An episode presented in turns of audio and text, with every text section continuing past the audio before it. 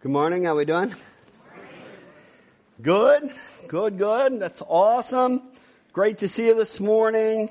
Uh, we are in week 14 uh, at the book of Revelation. Uh, we are in chapter uh, 13, and so this is a chapter uh, about counterfeit gods, a, a counterfeit faith, and counterfeit worship.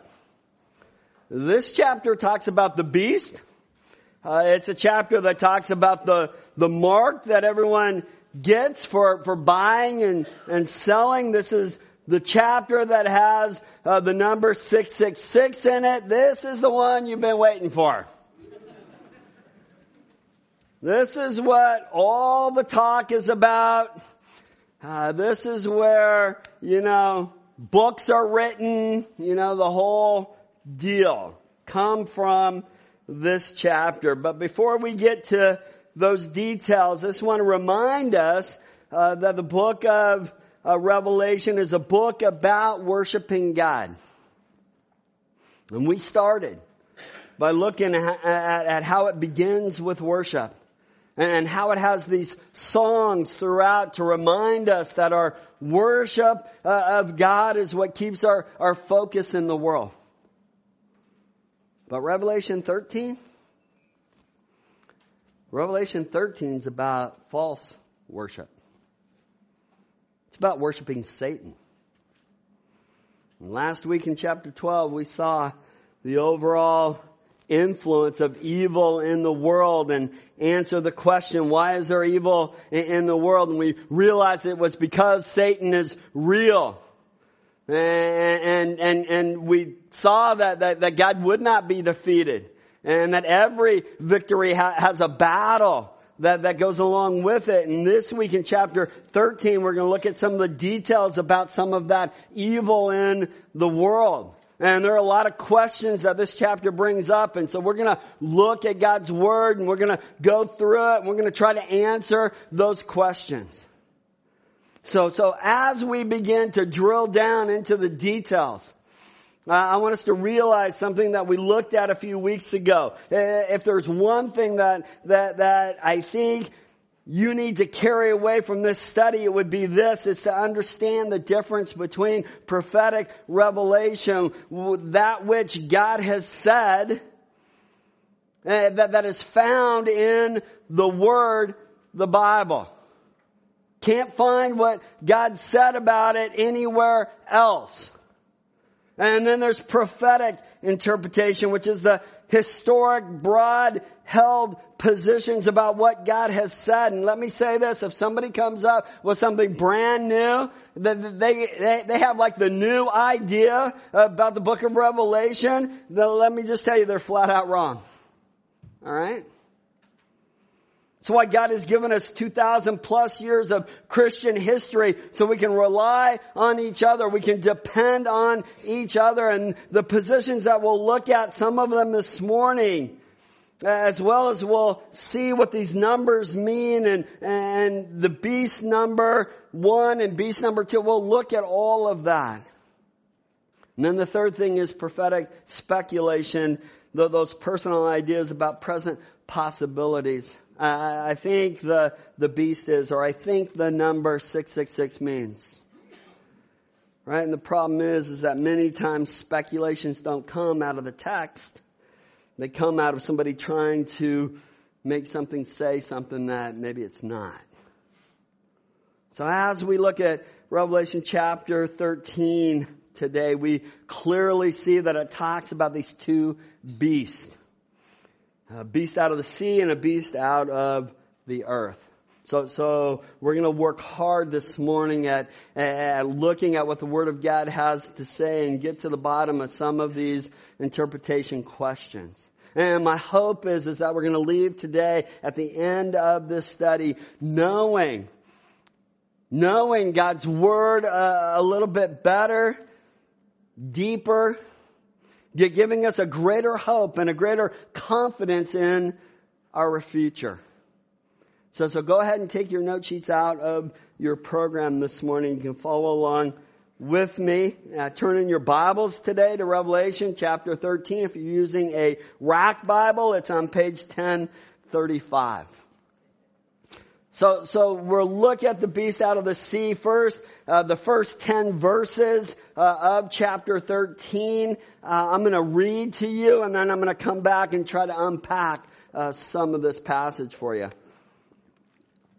So verse 1 says this, And I saw a beast rising out of the sea with ten horns, seven heads, and with ten diadems on uh, its horns and blasphemous names on its head. And the beast that I saw is like a leopard. Its feet were, were, were, like a bear's. Its mouth was like a lion's mouth. And, and to it the dragon gave his power, his throne, and great authority. One of its heads seems to have a mortal wound and, and its mortal wound was healed. And the whole earth marveled as they followed the beast. They worshiped the dragon for he had given his authority to the beast and they worshiped the beast saying, who is like the beast? Who can fight against it?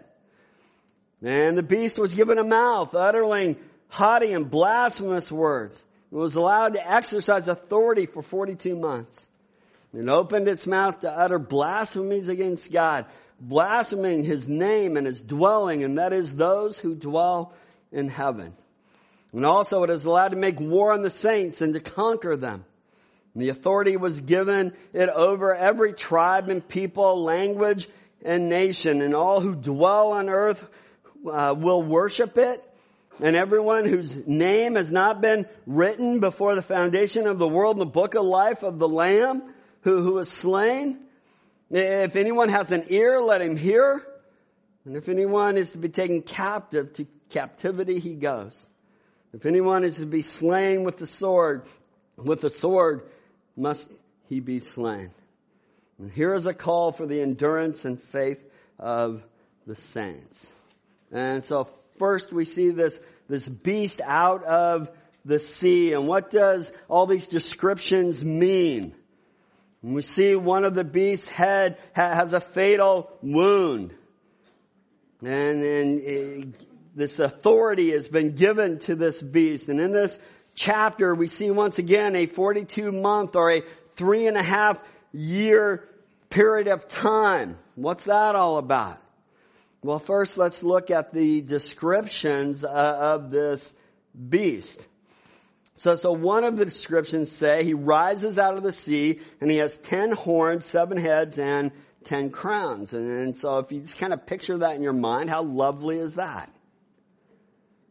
Right? Any creature with seven heads would be difficult to kill, right? But if one was wounded, six would still remain. And, and we have this imagery of, of horns express uh, strength and power. That's kind of what those are, are talking about. A bull with two horns is a powerful creature, but a beast with ten? How much more power? Right? Just like the dragon of Revelation 12. This is a, a likeness to Satan. Just, just one of the things that identifies this beast with the one that's known as the Antichrist. So beast number one is known as the Antichrist. And the word Antichrist only appears in the Bible five times, four verses, right? 1 John 2, 18, 1 John 2, 22, 1 John 4, 3, 2 John 1, 7, 1 John 2, uh, 18 again. And we understand what Antichrist means, right? The prefix anti means the opposite of or instead of. Right? The Antichrist is either opposite of Jesus or he's the instead of Jesus. And most people have focused on the, this idea of, of being the opposite of Jesus that that makes them think that the Antichrist will appear as the supremely evil person. As much as Jesus went around doing good, then the Antichrist will go around doing bad. As much as Jesus' character and personality was attractive, then the Antichrist's character and personality will be ugly and repulsive. As much as Jesus spoke only of the truth, then the Antichrist will speak only lies. Right? It, it emphasizes this idea of opposite uh, of Jesus. But what if the Antichrist instead will be more of a instead of Jesus. Right? Well, what if he's going to look wonderful and be likable and successful? Well, what if he's going to be like the ultimate winner and appear as an angel of light? In the sense that the Antichrist will be a what? A satanic Messiah. Instead of the Messiah uh, of Jesus Christ. In 1 John 2.18, John also speaks of the Antichrist and many Christ.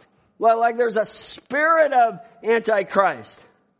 And this spirit of Antichrist will one day find its ultimate fulfillment in the Antichrist, who will lead humanity in the end times to rebellion against God.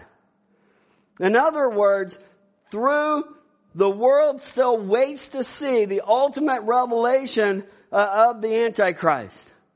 And what we have are these little previews uh, of what is to come. And then it says in the verse of end, uh, at the end of verse one, and on its head was a blasphemous name. So the seven heads of the beast each advertise blasphemy against God. And this speaks more of than just the beast's message. It speaks of his character.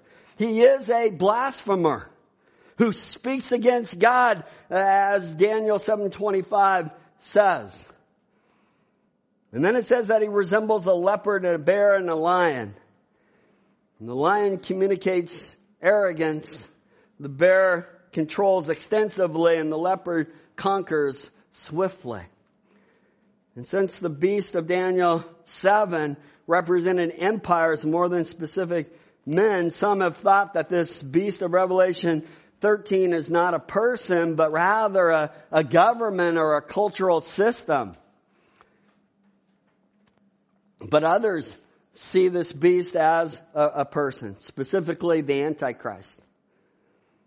This final satanic dictator who leads the world in, rebellion against God. And, and, and I guess I would fall into this, this, this category here. David Hocking would combine the approaches and say that the beast is a modern world government, but, but the one head has ten horns is specifically the Antichrist and the leader of the beast of this final satanic dictatorship. Now that's how he would approach this. But, but with any empire, especially brief empires, the government is almost totally defined with the ruler. We think of Germany in the 1930s and 40s and the figures of Hitler as this individual, right? Nazi Germany as a state were, uh, and, the, and the state were virtually the same. And to me, all of the indications of Revelation 13 are that this beast is a, a man, a human individual, though he's closely identified with, with this world dominating government. Verse 3 says on one of its heads, he had a fatal wound. And, and it was healed as the world was in amazement and they followed this beast. And so this head wound, this mortal wound is not a superficial injury. And the recovery of the beast increases his fame and, and increases his authority.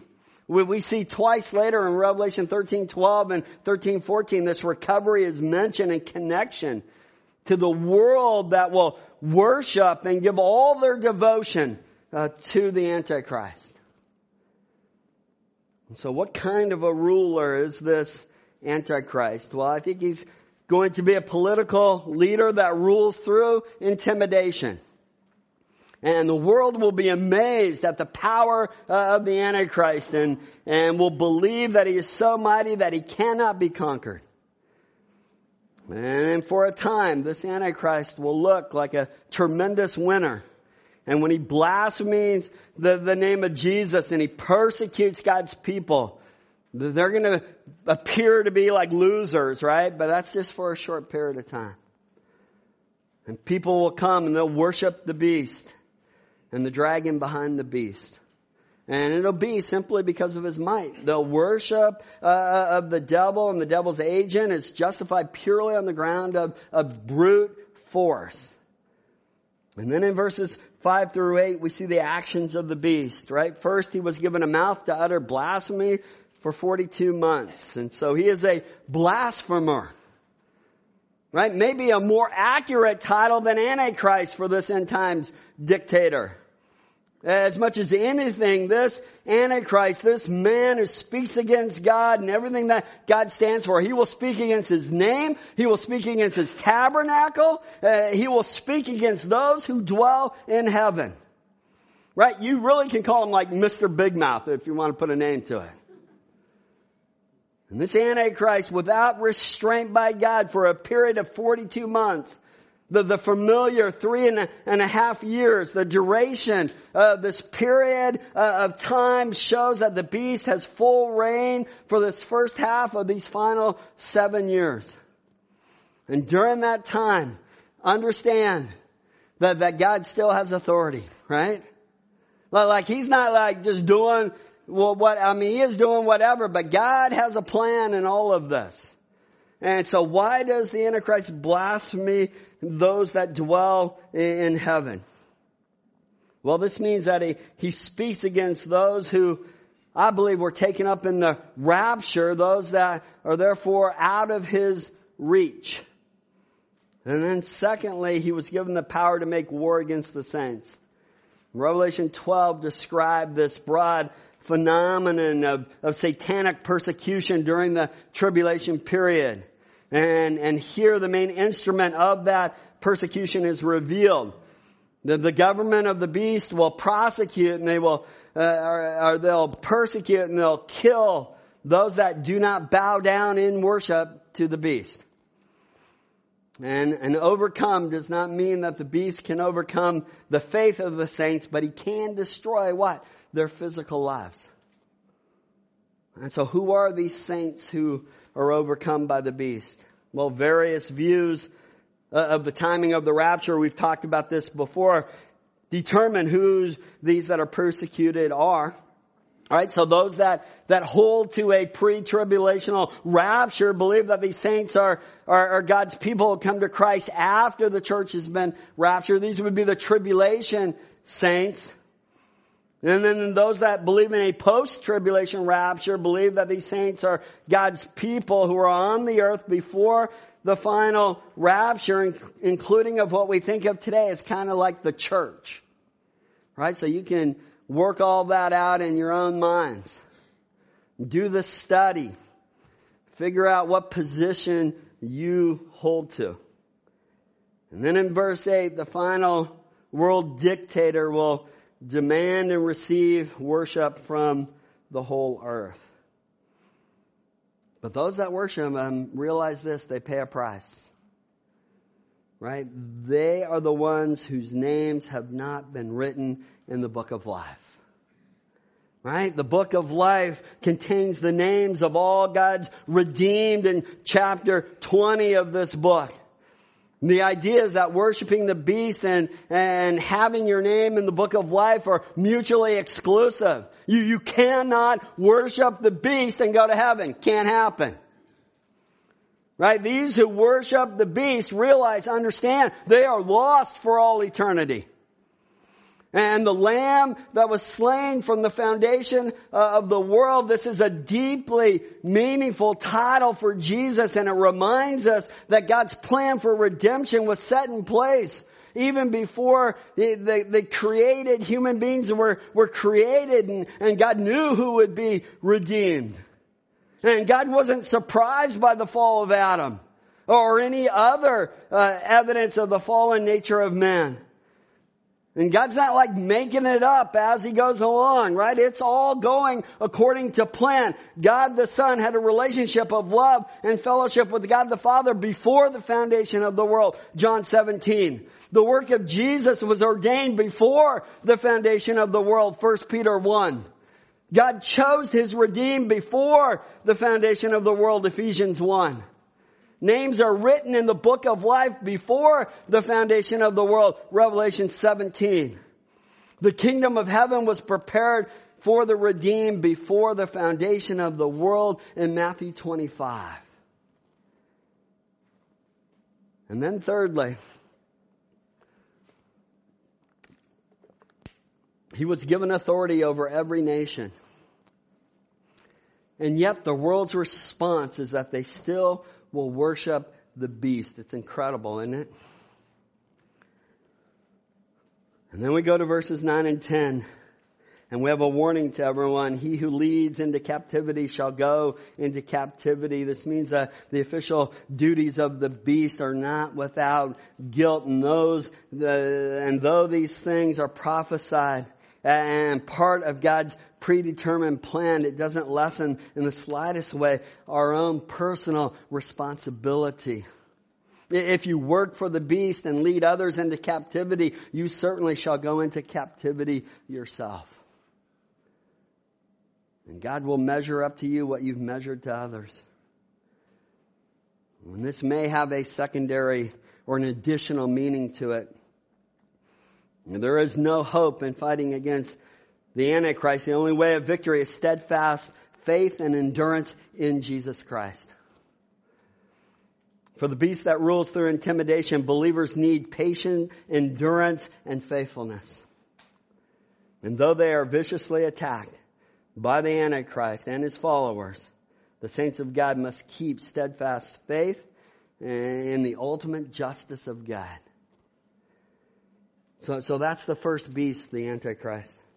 You, you, you, if that's not enough, you ready for the second one? All right, there, there's another one, the beast out of the earth. We see this in verses 11 through 18. It says, Then I saw another beast rising out of the earth. It, it, had two horns like a lamb and it spoke like a dragon and it exercises all authority of the first beast and its presence and makes the earth and its inhabitants worship the first beast whose mortal wound was healed.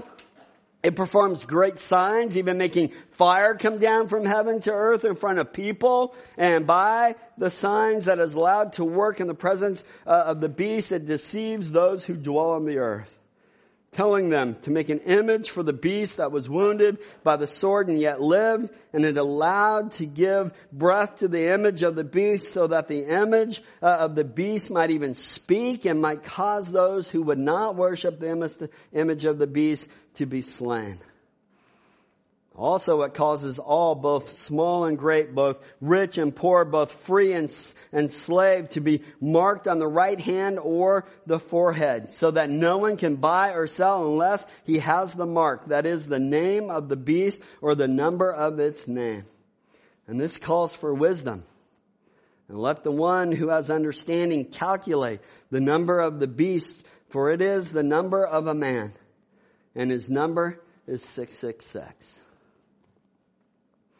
So, so this beast description is one, first of all, is one that has two horns like a lamb, and two, he speaks uh, like a dragon. So, so this creature represents someone like the beast rising from the sea because the same word beast is used to describe them both. But, but at the same time, this beast is, is different right? They're, they're different in origin because one comes out of the sea, the other out of the earth. That they're different in rank because the second is subordinate to the first in verse 12. That They're different in appearance because the second has this mild lamb-like kind of appearance. And the two horns may express the fact that this beast has authority in two realms such as religious and political authority. Or it might be just two horns simply because that's how many horns lambs have.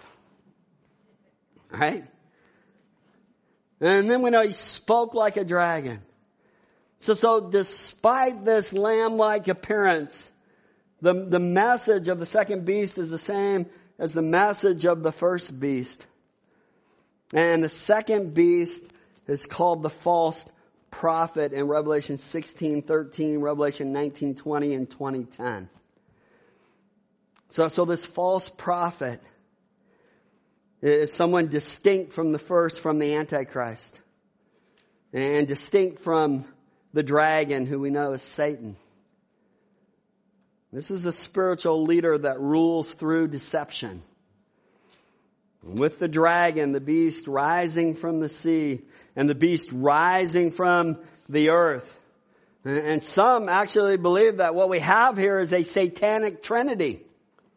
Right? The dragon is the anti-father, the beast rising from the sea is the anti-Christ, and the beast rising from the earth is the anti-Holy Spirit. Now, I'm not going to make a big deal about that, but I think it's kind of interesting. And so what are the actions of this beast, this false prophet? Well, first, he will exercise authority uh, of the first beast in verse 12. The beast rising from the earth is essentially a satanic prophet who leads the world into worship uh, of the beast and the dragon. And it may see, seem amazing to us that the world would be led into a, a worship of a man and of the devil. But you know what? By nature, men, mankind, have an undeniable religious impulse. They also have an undeniable rebellion against God. And what they want most is, is not the elimination of religion. What they want most is what? Their own religion. Well, what they want most is their own kingdom. And they don't want God to be involved in their kingdom. And then secondly, we see this false prophet will perform miraculous signs. And a specific miracle of the false prophet is stated here in verse 13. He makes fire come down from heaven on earth in the sight of people. Right? It's important that John highlights this miracle. In the eyes of the deceived world, it answers the miracle of the two witnesses who, minister during this period of time and are persecuted by the Antichrist and the false prophet eh, that we saw in Revelation 11. Right? To the deceived world, this also puts this false prophet in the class of Elijah, right? Remember 1 Kings 18 you, can just imagine this false prophet looking out in the world and saying this, let the true God answer with fire and then performing his deceptive miracle. And then thirdly, he orders people to set up an image of the first beast. And this beast rising from the earth will use a deceptive animated image as the focus point of the worship of the beast or of the Antichrist.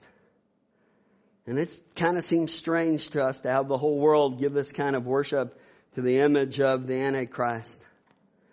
But really all we have to do is remember Soviet Union or Germany and their pictures of, of Stalin and Hitler and we just kind of see a pattern, right? That will be ultimately fulfilled by the Antichrist. And the image of the beast is animated in some way. Like I said before, it has breath and it can speak. And whether the image is animated supernaturally or technologically, either way, the result's going to be pretty impressive. You'll remember the psalmist mocked idol worshippers because the idols of the heathen are silver and gold and the work of men's hands. They have mouths, but they speak not, eyes, but they see not in Psalms 135. But this image, this image of the Antichrist here, it's a different kind of idol. Because this image uh, uh, of the Antichrist will both speak and cause many as would not worship the image uh, of the Antichrist to be killed. Right? This idolatrous image is what Jesus and Daniel and Paul spoke of as the abomination of desolation in Daniel 9, Matthew 24, and 2 Thessalonians 2. It is an idolatrous image set up uh, in, in, the holy place of a rebuilt temple. It is the abomination in the sense of being supreme idolatry. And it is desolation in the sense that it will bring judgment They're described by the seals and the judgments and the bowls. And then the fourth action of the beast, this false prophet, is that he will order everyone to receive a mark. And without the mark, no one will be able to participate in the economy. No one will be able to buy or sell except for those that have the mark uh, of his name. And so what is this mark going to be, right? That's the big question. Everybody wants to know what is the mark of the beast? Is it an insertable chip that's embedded in the forehead or in our hand? Is it RFID, right? Radio frequency identification? Right? That uses electromagnetic fields to automatically identify and track? Is that it? Maybe it's barcodes? There's a whole theory on barcodes. Uh, let me say this this morning. I do believe to receive the mark of the beast, you will have to agree to worship the beast. Well, like you can't like accidentally receive the mark. Like, whoops. I did it. right? You're going to have to choose.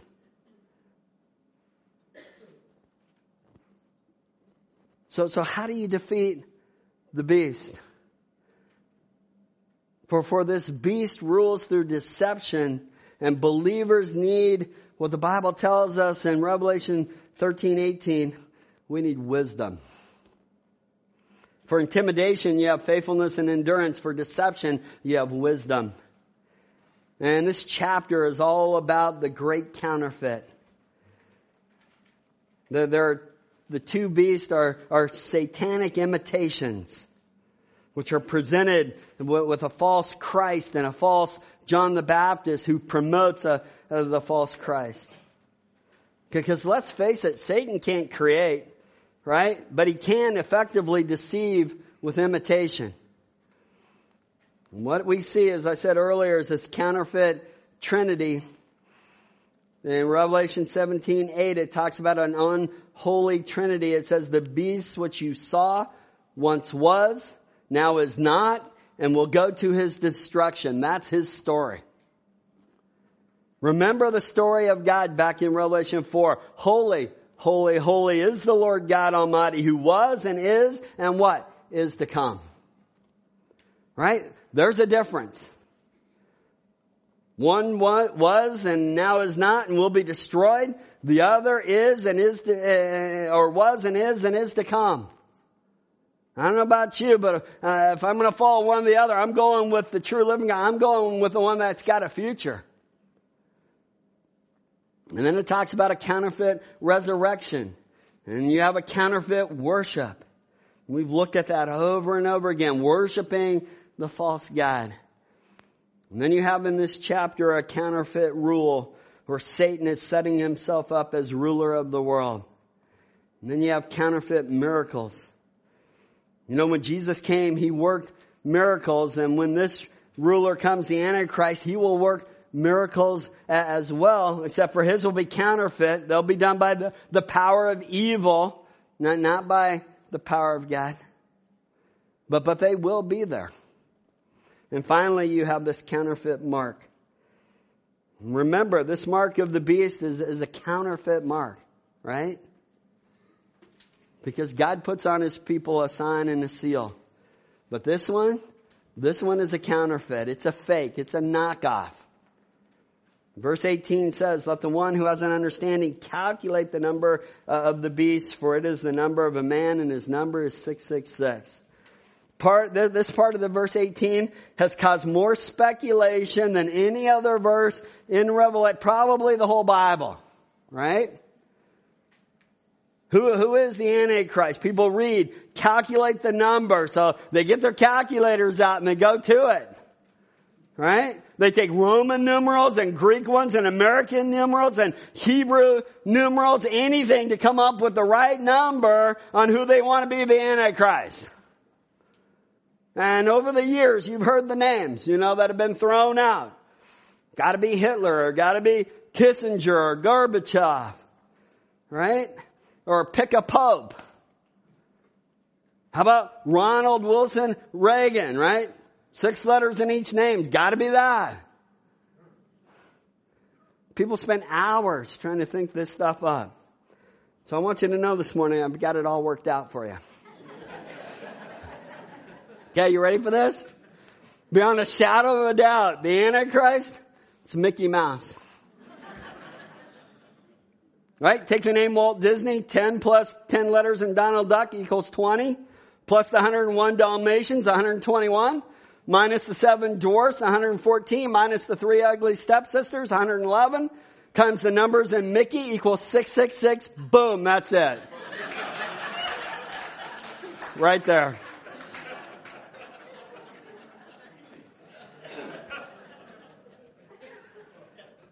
Well, well, why did I just do that? I, I wanted to prove to you an old computer program saying that is, if you torture the data enough, it'll confess to anything.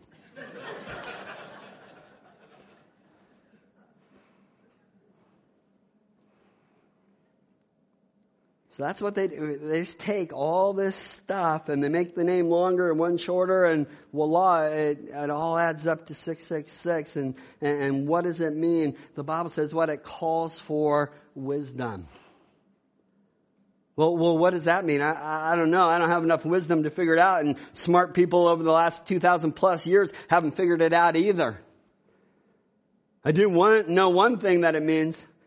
And if you miss this, you've missed the, the, the main point. The Bible tells us it calls for wisdom, and then it says it is a number of a man. And most of us think of a number as a certain individual, but that's, I don't think that's exactly it. Man's number means man's number. Like 777 is, is God, right? It's the perfect number. Six is one short of perfection. So six is the number that, that indicates man in that day. This is saying that this is not some spiritual ruler. This is not God himself coming back to earth. This is a person, a man who is going to be used in a horrible way. Or maybe the number 666 refers back to Solomon's wages in 1 Kings 10:14. It says that Solomon received yearly 666 talents of gold. And so perhaps this suggests that the Antichrist, like Solomon, is a good man that becomes corrupted. At any rate, this evil Trinity, this evil 666 that imitates the Holy Trinity is counterfeit. It's a great passage of scripture here. And although things get difficult, they never get so difficult that we cannot have victory. Although things get dark, they never get so dark that we can't see the light. And although life, and, and I get it, even life now, gets very hard sometimes. It never gets so hard that we cannot see the reality of God's love for us. His love for us by sending His Son, Jesus Christ, to the cross to save us for our sin. And I got to tell you this morning that that's the good news. Amen? All right, let's pray. Father God, thank you for uh, your word today. And Father, one of the things that I, I just love about the Word of God is how honest it is. Because if I had my way, God, I'd just like pretend everything was okay. But, but what a lie that would be. Because we know, God, that there is darkness in our world. There is evil uh, in our world. But, but this passage, these verses this morning remind us that no matter how dark it gets, you are the light that we need. You are the life that we need. So, God, we turn to you today. And Father, I know that there are some that are here even this morning that are facing some pretty difficult and dark times in their lives. They might even feel under attack, God, and they, they wonder where the, the hope is going to come from. And so, and so I pray this morning